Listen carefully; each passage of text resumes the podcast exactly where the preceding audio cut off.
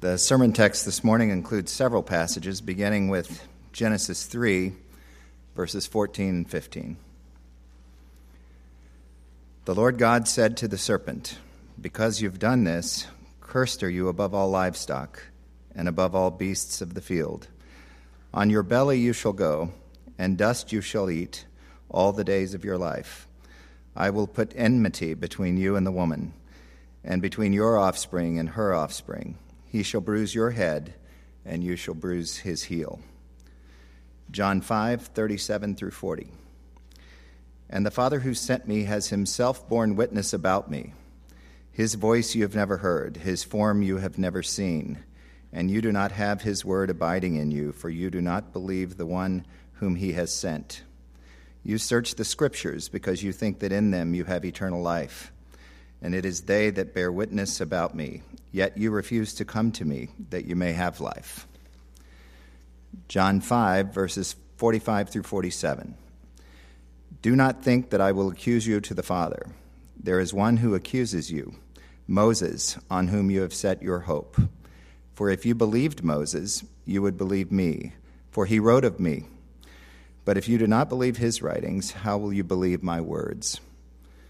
Luke 24, verses 25 through 27. And he said to them, O foolish ones, and slow of heart to believe all that the prophets have spoken. Was it not necessary that the Christ should suffer these things and enter into his glory? And beginning with Moses and all the prophets, he interpreted to them in all the scriptures the things concerning himself. Luke 24, verses 44 through 47. Then he said to them, These are my words that I spoke to you while I was still with you. And everything written about me in the law of Moses and the prophets and the Psalms must be fulfilled. Then he opened their minds to understand the Scriptures, and he said to them, Thus it is written, that the Christ should suffer and on the third day rise from the dead, and that repentance and forgiveness of sins should be proclaimed in his name to all nations, beginning from Jerusalem.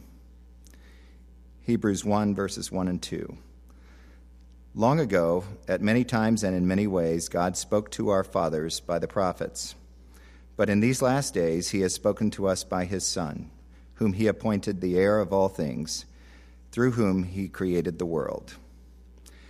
1 Peter 1, verses 10 through 12.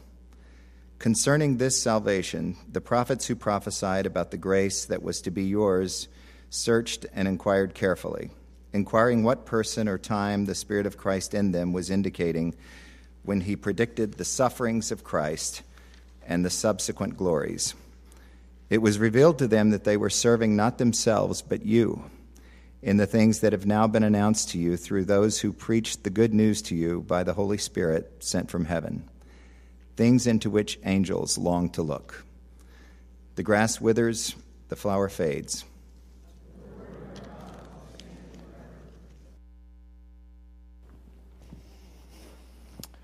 Let's pray together.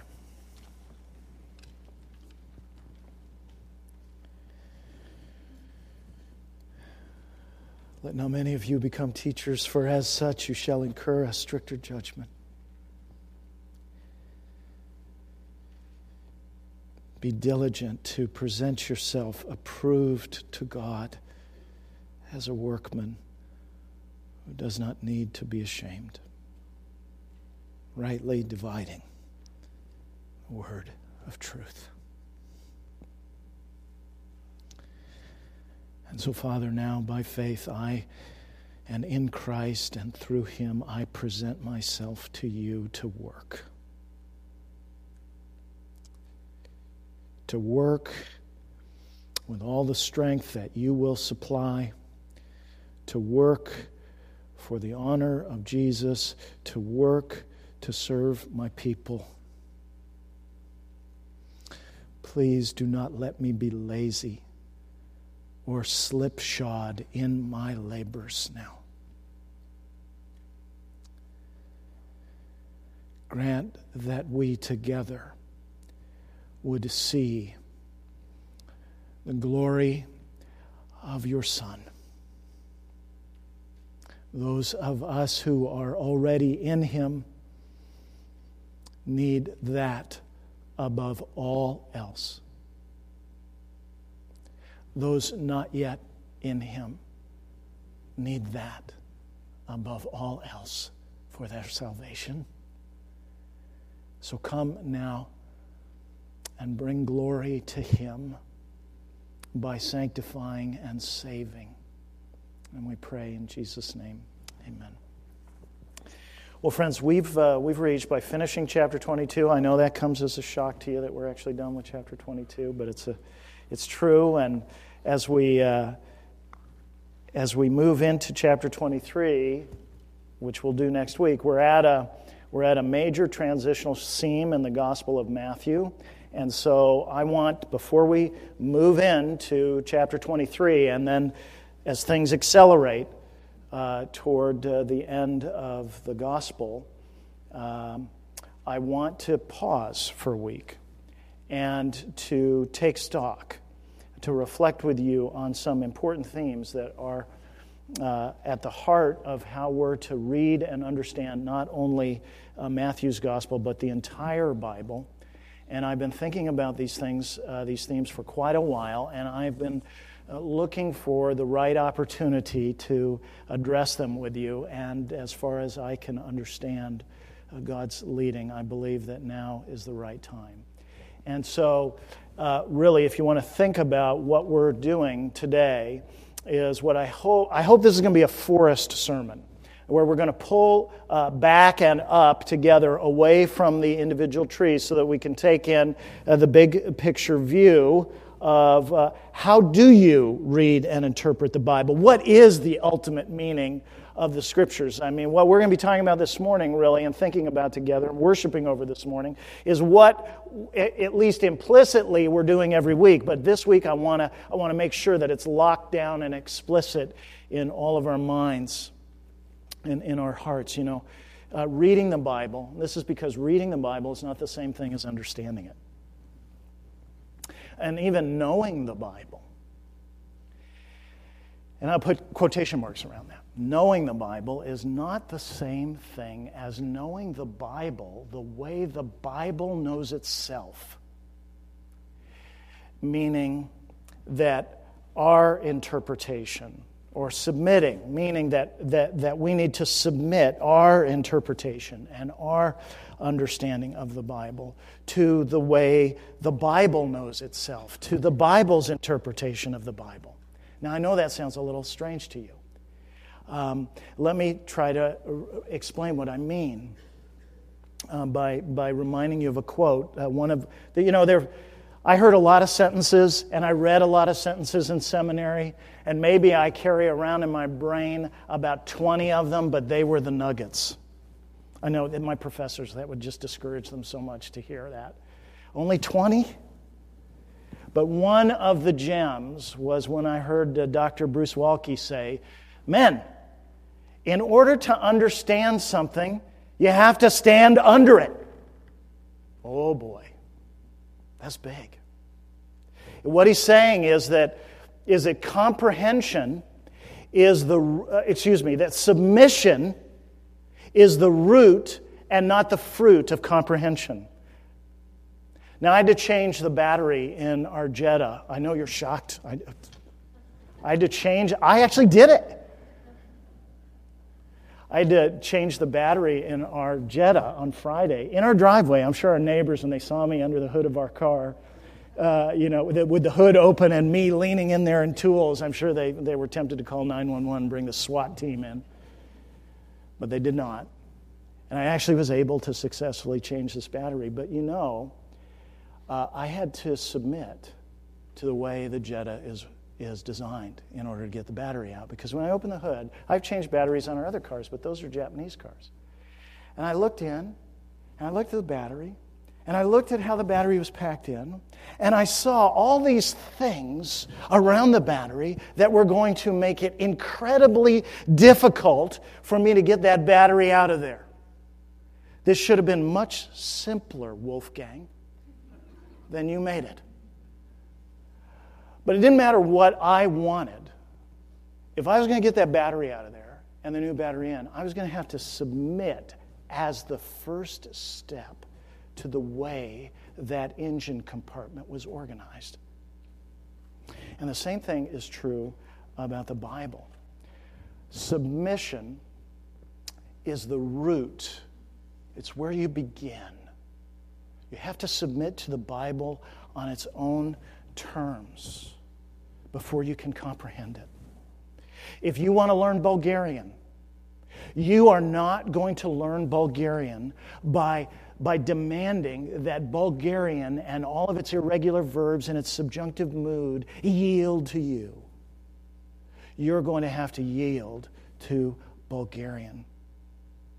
And so, the thesis I want to commend to you this morning uh, from the selection of texts that we're looking at is that when, when we stand under the Bible, what we see is that from beginning to end, there is one towering theme that the Bible presents throughout the entire scope of its pages and its revelation, and that theme is the glory of Jesus Christ.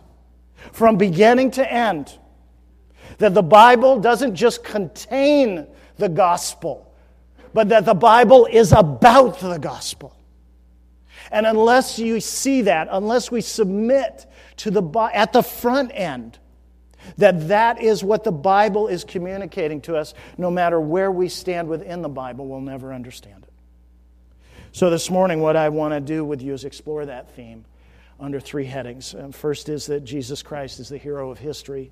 Secondly, that he's the hero of the Bible. And third, that he is the hero of our lives. And that I'll conclude with a couple of pastoral reflections under that heading. So, first, uh, Jesus Christ is the hero of history. Let's, let's begin with Genesis uh, 3 14 and 15. So, if you turn, it should be on page 3 in your Pew Bible. It should be relatively easy to find. Um, and I know we've looked at this this uh, particular these, this particular pair of verses uh, many times in the past before and there's one uh, particular aspect or implication of verse 15 uh, in particular that I want to focus on that, that bears on what we're going to be thinking about this morning. So let's, let's just read these texts, right? Uh, you know the scene. Adam and Eve have sinned. The Lord has appeared. He has, uh, he has asked them questions and received from them something far less than actual confession. And the Lord, with Adam and Eve, listening in, then pronounces his judgment on the serpent. And the Lord God said to the serpent, Because you have done this, cursed are you above all livestock and above all beasts of the field. On your belly you shall go, and dust you shall eat all the days of your life. These are immediate consequences for the, the serpent's uh, defiance of God and his uh, enlisting uh, Adam and Eve in sinning against him. Immediate consequences. But now notice we get to verse 15, and verse 15 is uh, God's assurance, promise, taunting, if you will, of the serpent, of uh, who is the embodiment of Satan, and saying to him, with Adam and Eve listening in, with the guilty parties listening in, he wants them to hear him announce into Satan's face the, the absolute, divinely guaranteed assurance of Satan's ultimate defeat. I will put enmity between you and the woman. You see, God is saying, I'm going to defeat you. And here's how I'm going to do it I am personally going to put I'm going to insert myself, as it were, between your designs and guilty sinners. I'm going to put enmity between you and I'm going to, between you and the woman. I'm going to insert myself. Yes, but how are you going to do that, God? By raising, answer, uh, I'm going to raise up a seed of the woman between your offspring, literally seed, and her offspring, literally seed. He's going to do that by raising up from the woman's line. This is amazing. Not coming from without, but from within the woman's line. And it's interesting that a father is not mentioned when you think about the virgin birth. From within the woman's line, God is going to raise up a seed of that woman, a descendant of that woman, of the guilty sinner. And this, per, this seed is going to be the means by which God overthrows Satan and all of his designs. And how is he going to do that? Well, he's going to bruise the head of Satan. He's going to inflict a fatal wound. And how's he going to do that? Through his own suffering. You see that? He shall bruise your head, and you shall bruise his heel. And you see what God is saying in the very moment of, uh, of Adam and Eve's rebellion and guilt, God is coming in and announcing his triumph.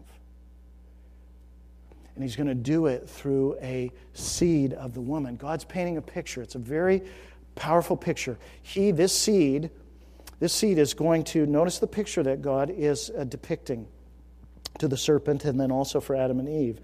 The, the, the seed's heel is going to be on the serpent's head. So you have a picture of this seed standing in triumph over the conquered serpent. That's the image that he's painting, that he wants on Adam and Eve's mind. But make no mistake, this is not a Clark Kent kind of triumph where the train comes rushing down.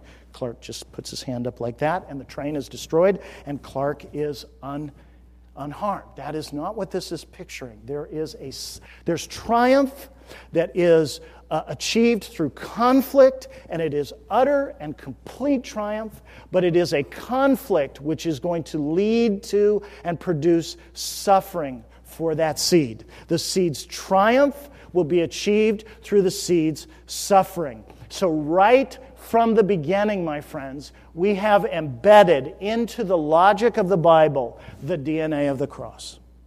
Just right away, you have triumph that is achieved, triumph over sin, and all of its consequences that is achieved through suffering. Now, what does that have to do with how we read the Bible? Well, absolutely everything. Absolutely everything.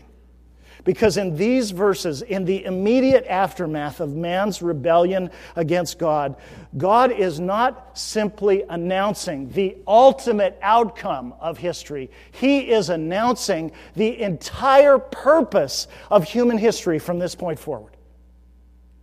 You see, by all rights, let me say that again. God is not just saying, well, this is how it's all going to turn out in the end. He is saying that. But He is saying much more than that. He is saying the only reason there is any history, there's going to be any history from this point forward, is so that that conquering seed can come forth. Now, friends, that's not a little idea, that's a big idea. Because by all rights, by, uh, by the measure of strict justice, once Adam and Eve sin, there should be no human history after that point. And God is saying, He's promising that human history is going to continue in the wake of man's rebellion for this one reason. So that He, in the fullness of time, might bring forth a seed of the woman who will be the conquering hero of history. That leads to two deductions. What it means first is that Jesus Christ is the hero of human history, not ultimately, but totally. That means that the ultimate meaning, friends, I mean, I just I can't, I can't, I can't press this urgently enough. Because what that means is that the meaning of all of God's providence in history is the preeminence of Jesus Christ. All of it.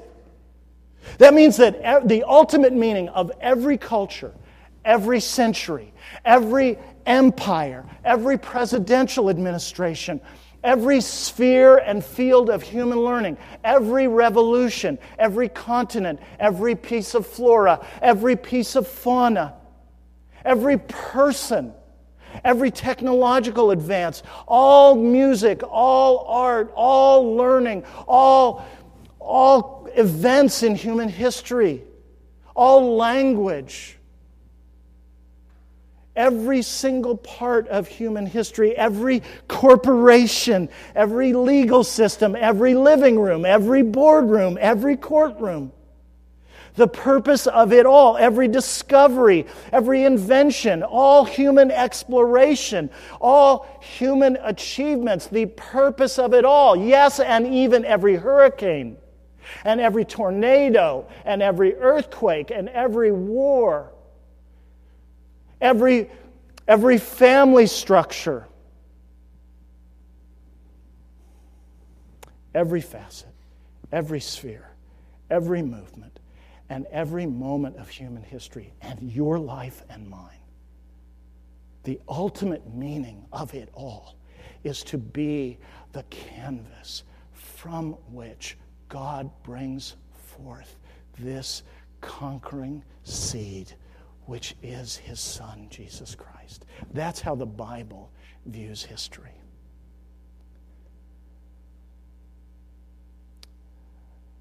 And that should change the way we view it.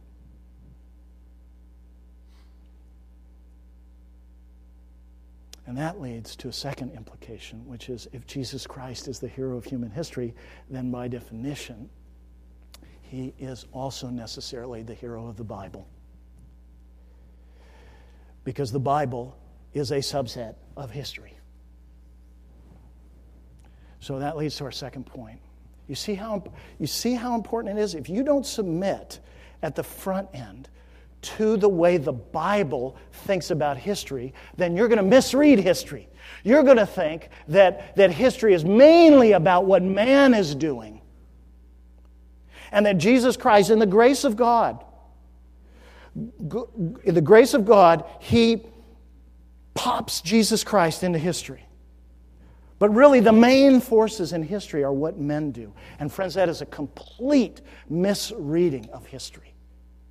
When we submit to the way the Bible talks about history, the way God, who is the author of history, talks about what its meaning is going to be, then when we submit to that at the beginning, then we can begin to comprehend that this whole thing we call human history is a God ordained, God governed, God ruled theater for the display of Jesus Christ's preeminence. That is not overstatement. It is, if anything, biblical understatement.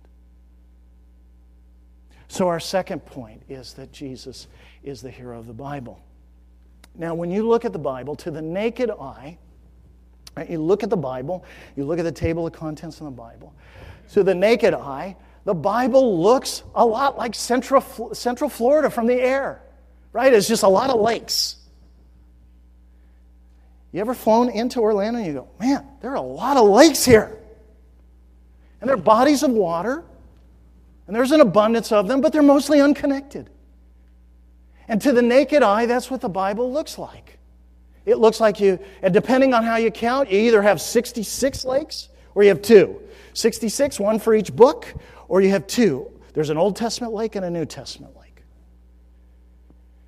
And if that's how we see the Bible, this series of unconnected, disconnected lakes that are full of the same uh, life giving water, but they're not connected, if that's how we see the Bible, that's how we're going to read the Bible. And if that's how we read the Bible, we're going to treat the Bible like it's, a, it's an anthology that just collects a series of somewhat related texts that are all about God. That we'll treat the Bible like it's a collection that doesn't have a direction. And if we read the Bible that way, you know what it's going to end up being for us? It's just going to be an instruction manual. We're going to treat the Bible like it's mainly about us instead of being for us. The Bible is not about us.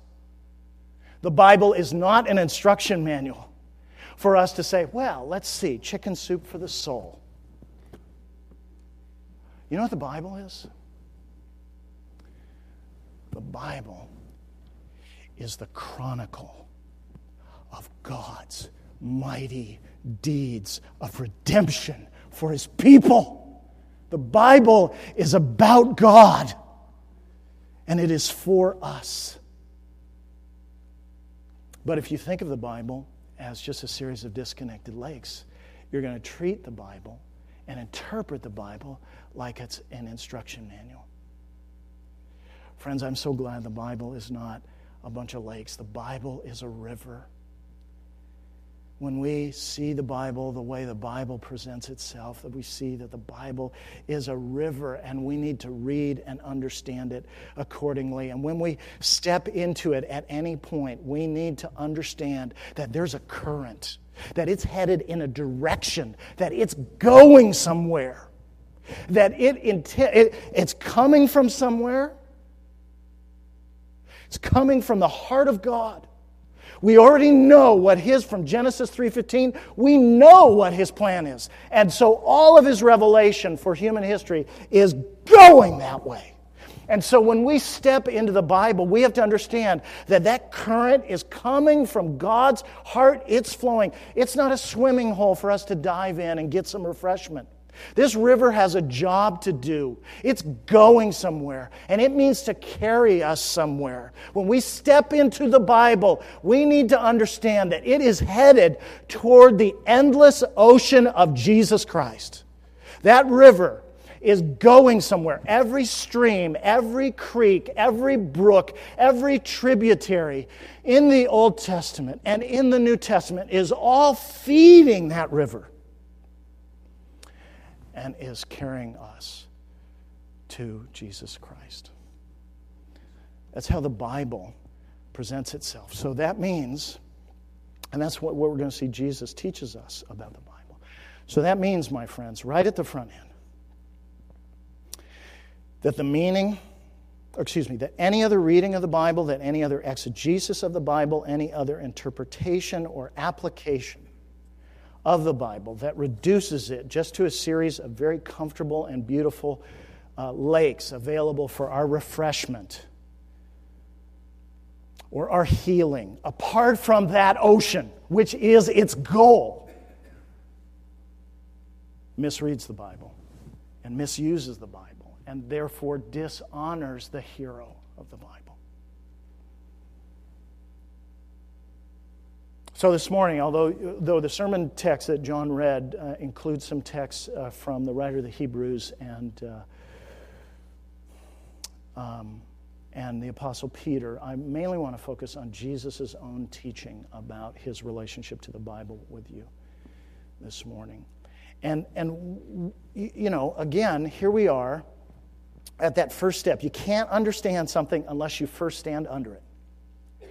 And so we need to stand under. When Jesus looks at the Bible, what does he see? When Jesus thinks about the Bible, what does he think about it? When he immerses himself in the storyline of the Bible, what does he see? When he digs down to the marrow of the Bible, what, or rather should I say, whom does he discover there? Jesus, he, he discovers himself there. That's the answer.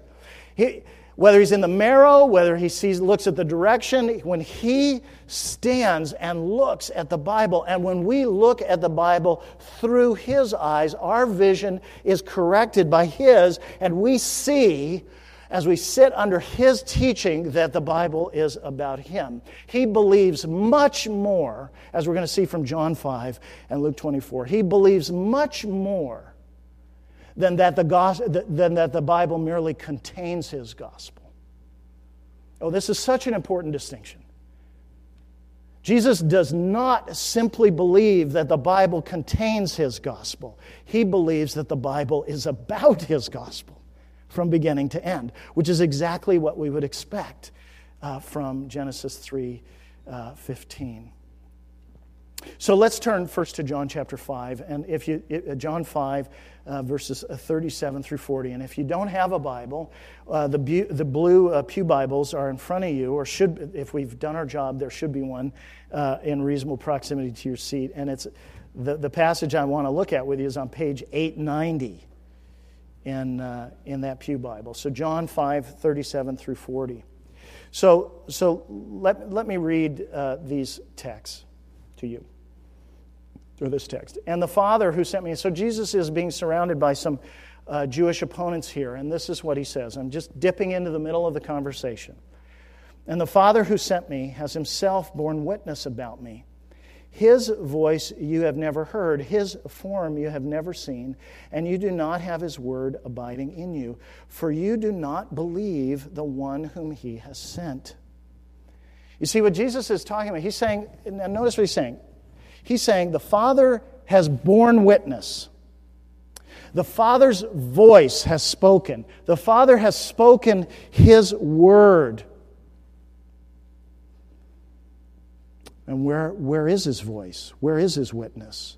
Where is His word? Verse 39 You search the Scriptures because you think that in them you have eternal life, and it is they that bear witness about me yet you refuse to come to me that you may have life. You see, Jesus is saying, hey, the scriptures, he's talking about the Old Testament here. He's saying, the Father, his opponents would agree, right? That, that the Father has given the scriptures to be the, his testimony, to uh, show the way of salvation. That the scriptures, uh, the inspired Old Testament scriptures, are the place where God's voice is heard. And Jesus reminds them hey, listen, why are you reading the scriptures? Why are you even studying them? You're studying them because you believe that in them you have eternal life. And yet, you do not come to me. But I'm the one that the scriptures are about. I'm the one in whom you will have eternal life. I'm the one the Father has borne witness to. I'm the one he's been talking about. My ministry is what has been on his mind from the very beginning. And so there is no one else in whom you might have eternal life. You see, what he's saying to them is he's saying, the Bible's a river. The Bible is a river that leads to me, and you're swimming against the current. And in swimming against that current, you will not come to me. It's a current that flows from the heart of the Father. I am the point of his testimony. I am the point of his word. You see, if we stand under the way Jesus sees the Bible, what we will understand is that the Bible is about him. Amazing. To believe the Father is to come to Jesus. Then look at the end of the chapter, verses 45 through 47. Do not think that I will accuse you to the Father. There is one who accuses you, Moses, on whom you have set your hope. For if you believed Moses, I, this is just staggering. For if you believed Moses, you would believe me, for he wrote of me. But if you do not believe his writings, how will you believe my words? Friends, that does not land on us the way it would have landed on his hearers, okay? And here's why. The five books of Moses, uh, the Pentateuch, Genesis, Exodus, Leviticus, Numbers, and Deuteronomy, those were the foundational books to Israel's identity. They're the they're the books that describe the covenant relationship between God and his people. That's, that's the fountainhead of Israel's identity. And Jesus, and those are authored by Moses. And Jesus is saying the point of those constitutional documents is me. They're a river with a current flowing from the heart of God that is carrying you, if you understand it, all the way into the endless ocean of my glory. And more than that, those five books, if you read the prophets, if you read the Psalms, those five books were the interpretive key for all the other books in the Old Testament, all the history books, all the poetic books, all the prophetic books. And Jesus is therefore saying, my friends, that He is the key, the point He's not just, his gospel isn't just a point, it is the point of the entire Old Testament. It's amazing. Those are before Jesus' resurrection. Let's turn to Luke 24. I mean, do you see what's happening? Jesus reads and understands the Bible with himself as its center.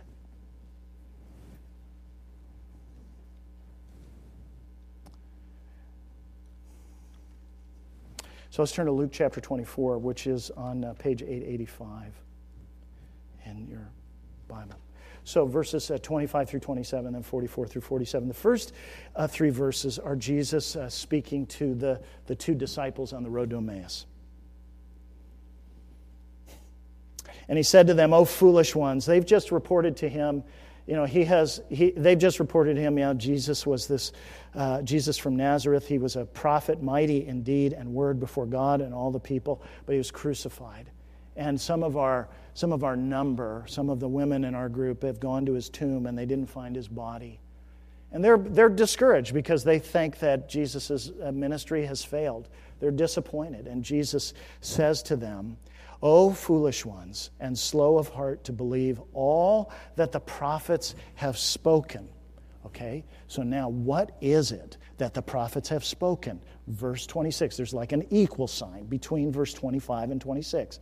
Was it not necessary? This is now the summary of what Jesus is telling them the prophets spoke. Was it not necessary that the Christ should suffer these things and enter into his glory? Ah, do you see the echo of the same thing? Suffering and glory.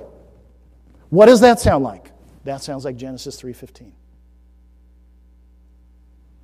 The Christ, the anointed one, the conquering seed is the suffering seed and beginning with Moses and all the prophets. So the whole Old Testament, he interpreted to, them in all the scriptures the things concerning himself.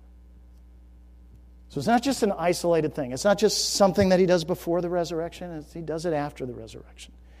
He doesn't just do it with his opponents, he does it with his disciples. Look at verses 44 through 40, or yeah, 44 through 47 now. Then he said to them, These are my words that I spoke to you while I was still with you now he's speaking to the, to the, the, the main disciples after his resurrection. That everything written about me in the law of Moses and the prophets and the Psalms, threefold division of the Old Testament. In other words, this is just a way, uh, a way of him saying the whole Old Testament, because that's how the Old Testament is divided up three the law, the prophets, and the writings.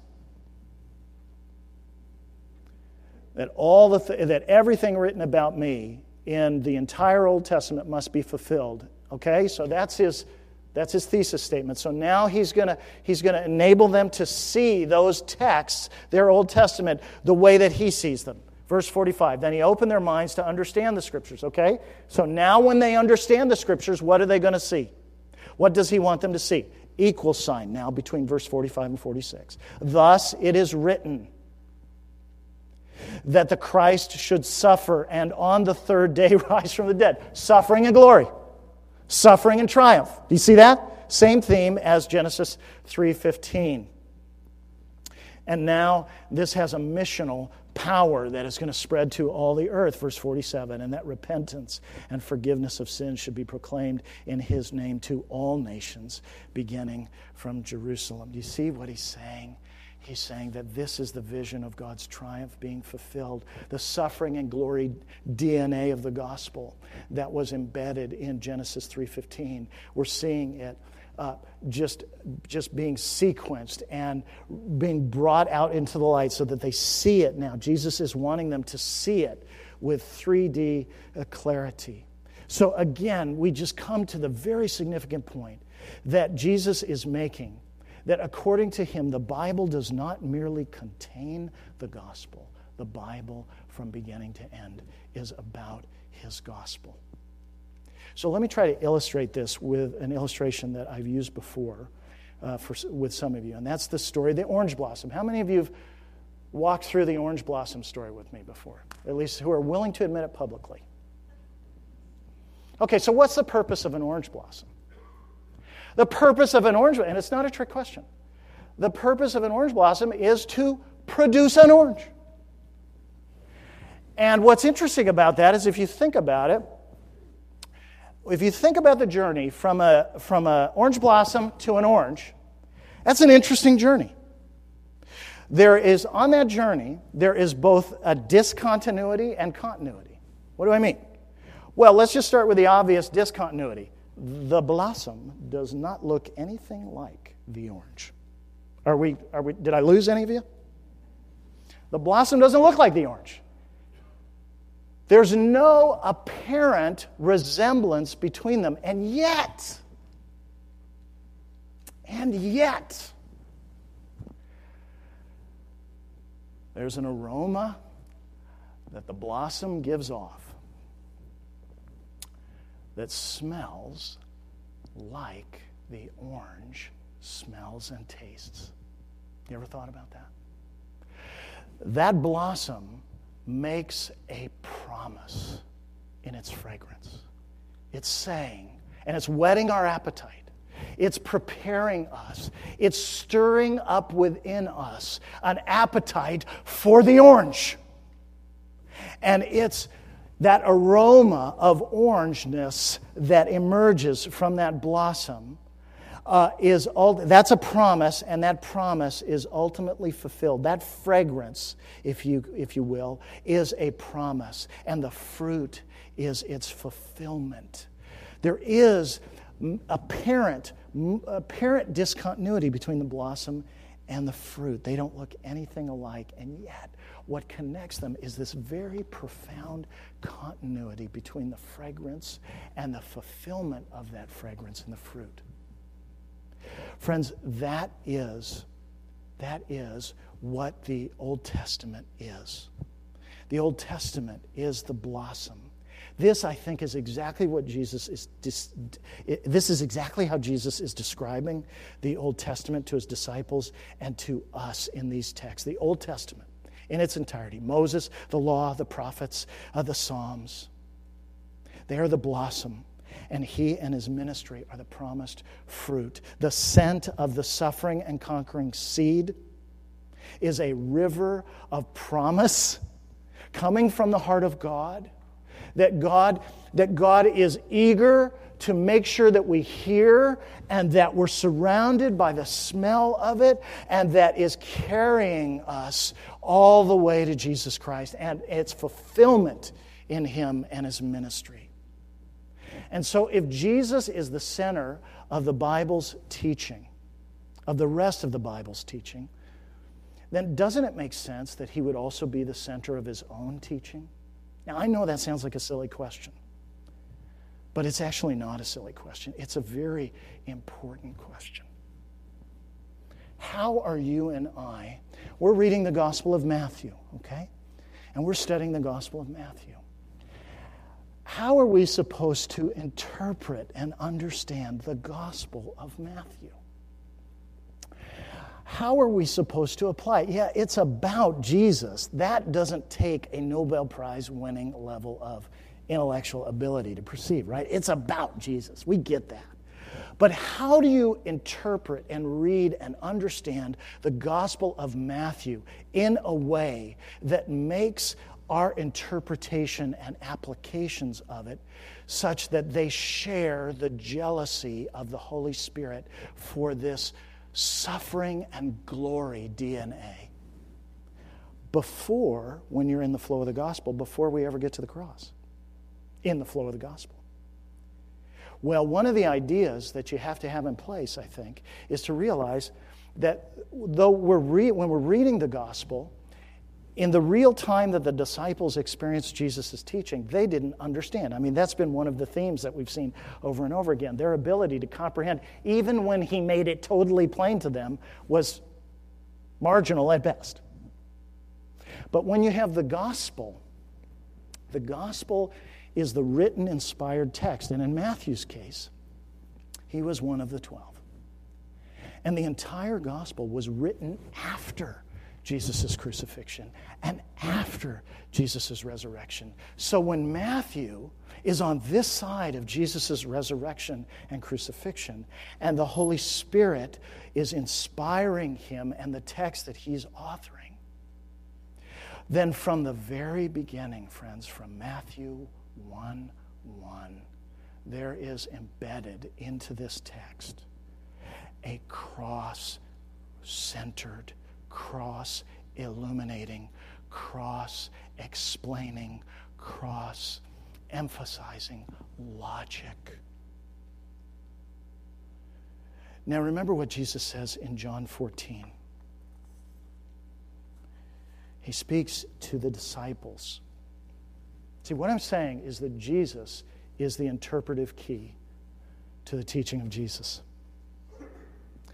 So remember in John 14 when he speaks about the Holy Spirit, this is what he says to the disciples. He says, But the Helper, the Holy Spirit, whom the Father will send in my name. Now listen to this. He will teach you all things. So, Matthew, when you get ready to write your gospel, you're going to write it as the student of the Holy Spirit who's going to teach you all things and he is going to bring to your remembrance all that I have said to you.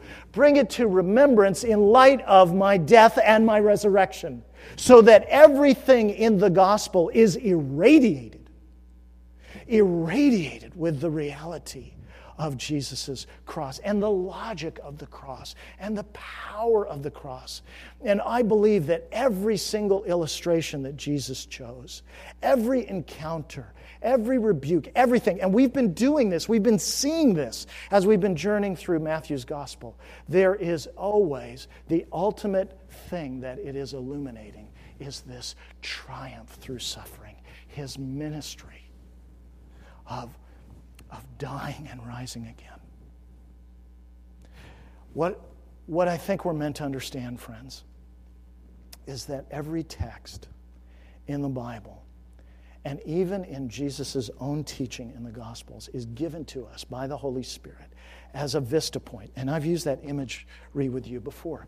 It's like a vista point. Every text, okay, if Jesus is the center of the Bible, if he is the endless ocean toward which the river of the Bible is that flows from the heart of God in this current of redemption that we did not earn and that we should not take as a given I mean, it is awesome. God could have had a very different river flow and flood the Garden of Eden in the wake of the rebellion of Adam and Eve, but his heart flowed with redemption, with grace. His soul was shortened by the misery that he knew would befall his people. And so that river of grace flowed from the heart of God to carry history toward that endless ocean of Jesus Christ's glory. And that means that when we have a text inspired by the Holy Spirit, whose mission, Jesus tells us, is to glorify Him by taking of what belongs to Jesus and declaring it to us. John 16, 14. That's the Holy Spirit's ministry. It's not fireworks, it's Jesus.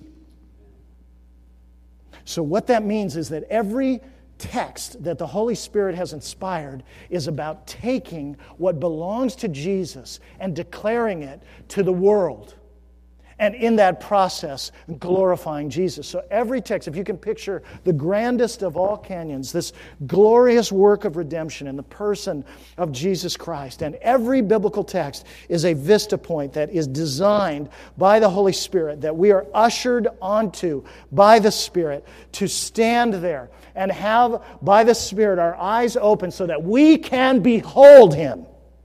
That's how you read the Bible. And any other reading, any other application, any other exegesis of any passage in the Scripture that does not lead the people of Christ to stand out on one of those vista points and look at Him is inadequate and is a misreading and is a misapplication. Think about the Beatitudes, very familiar passage of Scripture. I mean, you read the Beatitudes, you're a brand new Christian or you're a non Christian, you read, you read the Beatitudes, you know, in Matthew 5, blessed are the poor in spirit, for theirs is the kingdom of heaven. Blessed are those who mourn, for they, they shall be comforted. Blessed are the meek, for they shall in, inherit the earth. Blessed are those who hunger and thirst after righteousness, for they shall be satisfied. Blessed are the merciful, for they shall receive a mercy. Blessed are the pure in heart, for they shall see God. Blessed are the peacemakers they shall be called sons of God. Blessed are you when people revile you and call you all kinds of evil names and you're persecuted for righteousness' sake. Rejoice and be glad, for your reward in heaven is great. You read that and you think, well, I have a choice to make. Is Jesus setting a ladder in front of me? So that I have to make myself all those things or I will never be blessed. In other words, you can read the Beatitudes and conclude from them that their ultimate meaning is moralistic. In other words, hey, I'm not poor in spirit enough. I need to be more poor in spirit. I'm not meek enough. I need to be more meek so I can inherit the earth. I'm not enough of a peacemaker, and I, so I need to be more of a peacemaker in order to be a, a son of God. I'm not pure in heart enough, so that means I, I won't see God, so I better make myself more pure in heart. Is that what's going on there? No. No, that's not what's going on there. You might be tempted to believe it. You might want to believe it because if you believe that, then you don't need a Savior. You just said, God gave you a ladder. It's a holy ladder. Jesus showed you the ladder. Now get to work. Save yourself. Is that what Jesus is pronouncing his blessing on? Holy, moralistic effort. Is that what he is saying? That's why you're blessed. When you when you make yourself those things. Absolutely not. Why is Jesus declaring people who fit that description uh, to be under the blessing of God because of conformity, because each one of them is a description of Him. The Beatitudes are Jesus' self portrait, they're His autobiography. Who is the one who is poor in spirit, who receives the kingdom of heaven? Who is the poorest one in spirit, who, though he was rich, yet for our sake made himself poor, so that in him through his poverty, we might be made rich in the kingdom of heaven. It's him. Who is the one who mourns as the man of sorrows and receives, the, is satisfied, Isaiah says, with the fruits of his labor? It's Jesus Christ. He is the center of the Beatitudes. Who is the meekest one who inherits the entire earth, who suffers and goes into a tomb the strongest one is the meekest one, and God gives him all authority in heaven and on earth. It's Jesus Christ. Who is the one who hungers and thirsts after righteousness so much? It's Jesus Christ, who is the merciful one. It's Jesus Christ, who is the purest in heart, who sees God. It's Jesus Christ. Who's the ultimate peacemaker and so is called the Son of God. It's Jesus Christ. You see, who is the one who's persecuted for righteousness' sake? Who is blessed? Because it's Jesus Christ. You see, what I'm commending to you is the jealousy that Jesus has, that the Father has, and that the Holy Spirit has for Jesus' in the way that we interpret the Bible. And it's not until we enter into this relationship with Jesus and that we're in union with Him as this triumphant seed who suffered in order to obtain His glory. That union with Him is the only way that you will ever have poverty of spirit or uh, mourning over sin or meekness or any of those things. Those will be fruits of your union with Him. They will not be a ladder that you climb to Him. So let's conclude with uh, just a couple of pastoral reflections uh, one for uh, Christians and then one for non Christians. Okay? And, and this is what struck me with such force this week as I was working on this passage. You know, when I had outlined this message, uh, about 10 days ago. I had a very different ending to this message. And I just kept, I just kept, just kept coming up against the wall. I was like, Father, what? I thought, I thought I understood where this is supposed to go. I am often like that. And God is very patient with me. And so, what kept striking me again and again, again and again, I just felt this this need to examine my own heart. Like, what was, what was God showing me? When I, when, I, when I hit my forehead against this wall, I couldn't, couldn't see my way through. And what kept striking me was, was this theme of the real Jesus and the call of God to join him in his holy jealousy for the real Jesus. Because that's really what Jesus has been showing us um, in, in, uh, in these texts that we've been looking at. You know, the real Jesus is the hero of history. The real Jesus is the hero of the Bible. And, and, and the Father is jealous for that. The Spirit is jealous for Jesus being seen in those ways. And, and uh, Jesus is as well. And we must join them right? Their jealousy for the honor of Jesus must become increasingly ours. And friends, that is never going to happen in your life or mine apart from the Bible. Let me just be very clear about that. That is never going to happen. You will never have true jealousy that, that echoes the Father's jealousy for Jesus or the Spirit's jealousy for Jesus or Jesus' own jealousy for himself. You will never have that apart from the Bible. You cannot be thrilled with Jesus and bored with the Bible. You can't be. You cannot be devoted to Jesus and not devoted to the Word. You cannot be. This is an implication of what Jesus has been telling us. If the whole Bible is about Him, if all of history is about Him, then we can't, it's impossible to be committed to Jesus and not be committed to the Word that's about Jesus. And let me tell you why. Because how do you know, apart from the Word, how do you know that the Jesus you're thrilled about is the real Jesus? How do you know he's the real Jesus? How do you know that he isn't just a counterfeit that you've minted out of your own heart from your own wishful thinking? How do you know that? Oh, friends, there's a real simple answer. The only Jesus who gives himself to be known in the world is the Jesus who is given to us from the mighty river of the Bible. And so it's utterly critical that we, as Christians, I'm talking to my brothers and sisters, we have to know our story.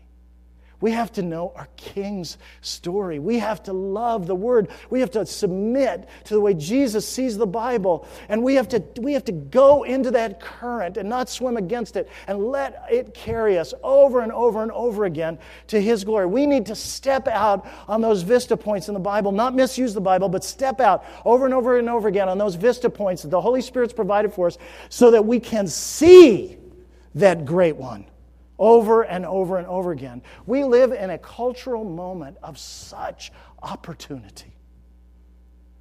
I know people think the sky is falling down. The sky is never falling down when Jesus is the king. We just misunderstand history. We live at such a, a, a such an important cultural moment that is full of opportunity, and it is also, therefore, full of great responsibility for Christians. And that is that we must be passionate about the real Jesus, which means necessarily that we're going to have to be passionate about the Jesus of the Bible. And you might say, well, listen, what the world needs is Jesus. You're, this is a typical pastor. You're saying, hey, gotta love your Bible, gotta love your Bible. No. I'm saying you got to love Jesus. You got to love the real Jesus. And you won't know who the real Jesus is or why you should love him apart from the Bible. Yes, the world needs Jesus. But my question for you is which one? Which Jesus does he need? Does the world need? I'll tell you, there's only one Jesus the world needs the Jesus who stands forth who, who is that endless ocean that the river of the Bible is carrying us to. That is the Jesus the world needs. You can't, you can't be a proponent of the real Jesus without being a student of the Word that teaches us about the real Jesus, that gives Him to us. You can't be a proponent of the real Jesus and be ignorant of the Bible because you don't know otherwise what the, whether the Jesus you're talking about is the real Jesus. How else do you think we got to a cultural moment where people from within the church, my friends, within the church, the problem's not in the culture, the problem's inside the church. It's with people who profess to be Christians. They make Jesus commend things he condemns, and they make him condemn things he commends. No wonder the culture looks at the church's position on all kinds of social issues and goes,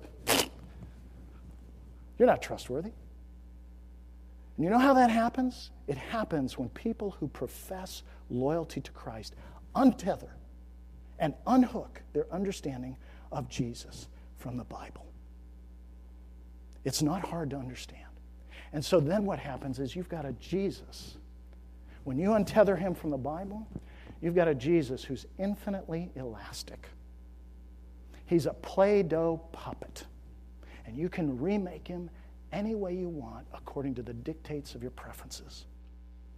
But that is not the real Jesus. That is not the Jesus the world needs. Let's get much more jealous for the real Jesus than we are. Now, how about for non Christians, the real Jesus for you? Um, I'm very grateful that you're here today, and if you've made it this far, I'm proud of you. If you made it this far, you, you've noticed that the argument I've been making essentially has a circular character. And here's the argument. I'll just, I'll just put the words in your mouth. Believe the Bible is all about Jesus because Jesus says it's all about him. And in a sense, that's exactly what I'm saying. That is what I'm saying. But do you know, do you know what the key thing is? Do you know why you should trust? I'll tell you why I trust Jesus' explanation of the Bible. Is because trusting his explanation of the Bible and trusting him are inseparable. And so, so really, for you as a non Christian who's sitting here and is wondering about what Christianity means and what the next step for you is, your most important issue is to determine the trustworthiness of Jesus Christ. And while there are many arguments and there are many reasons to trust him, there is one towering above all others, and it is this cross. This is the proof of the trustworthiness of Jesus Christ. Friends, in order to understand the Bible, you have to stand under the Jesus of the Bible. And in order to understand Jesus, you have to stand under his cross. Because what the cross teaches us is the proof of his trustworthiness that Jesus Christ is holy, that the real Jesus is holy, that the real Jesus is loving, that the real Jesus lived the life that God required of you to live and which you haven't. None of us have. That the real Jesus, out of love for his Father and love for sinners, gave himself freely and fully as the substitute for sinners in history, to save sinners in history, gave himself as the substitute on the cross to bear in his body all the divine penalty, divinely earned penalty for all the sins of his people. That's the real Jesus. And he rose, that real Jesus rose from the dead to demonstrate his lordship and his authority. He is the champion substitute of his people. He's gone all the way to the end for sinners who were his enemy, and he did it in love without you or me asking him to do it. That if I could, if he did that for me, I can trust the way he thinks and explains thinks about and explains the Bible to me. So I prayed all week uh, that this morning you would find yourself on one of those vista points, not by your design, but by God's. And maybe God would have suddenly opened in the Holy Spirit's ministry, would have opened your eyes today to see that you've been brought to a place where God has been showing you for the first time, perhaps, your need, your estrangement from God, that the wrath of God abides on you, and that Jesus Jesus has been provided by God as the all sufficient Savior for sinners just like you. And I've prayed, I've prayed that now with your eyes open and your hearts open and you see Jesus Christ and Him crucified, that you would come to Him. Yeah, that you wouldn't just drive by. You see, it's not enough to know that a river exists. It's not enough to know where it is and not enough to know where it's going. You have to get in. You have to get in. And I pray that you would do that this morning. Isn't it time, my friend? Isn't it time for you to stop swimming against the current of history, against the current of the Bible, against the current of your own life, and let God's mercy carry you all the way into Christ? I pray that it would be. Let's pray.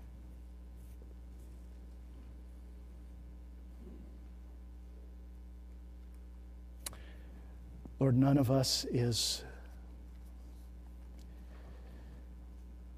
adequately jealous for your honor when we read the Bible or when we hear the gospel. Thank you that our zeal is not our salvation. Thank you that we are not justified by our jealousy, but yours.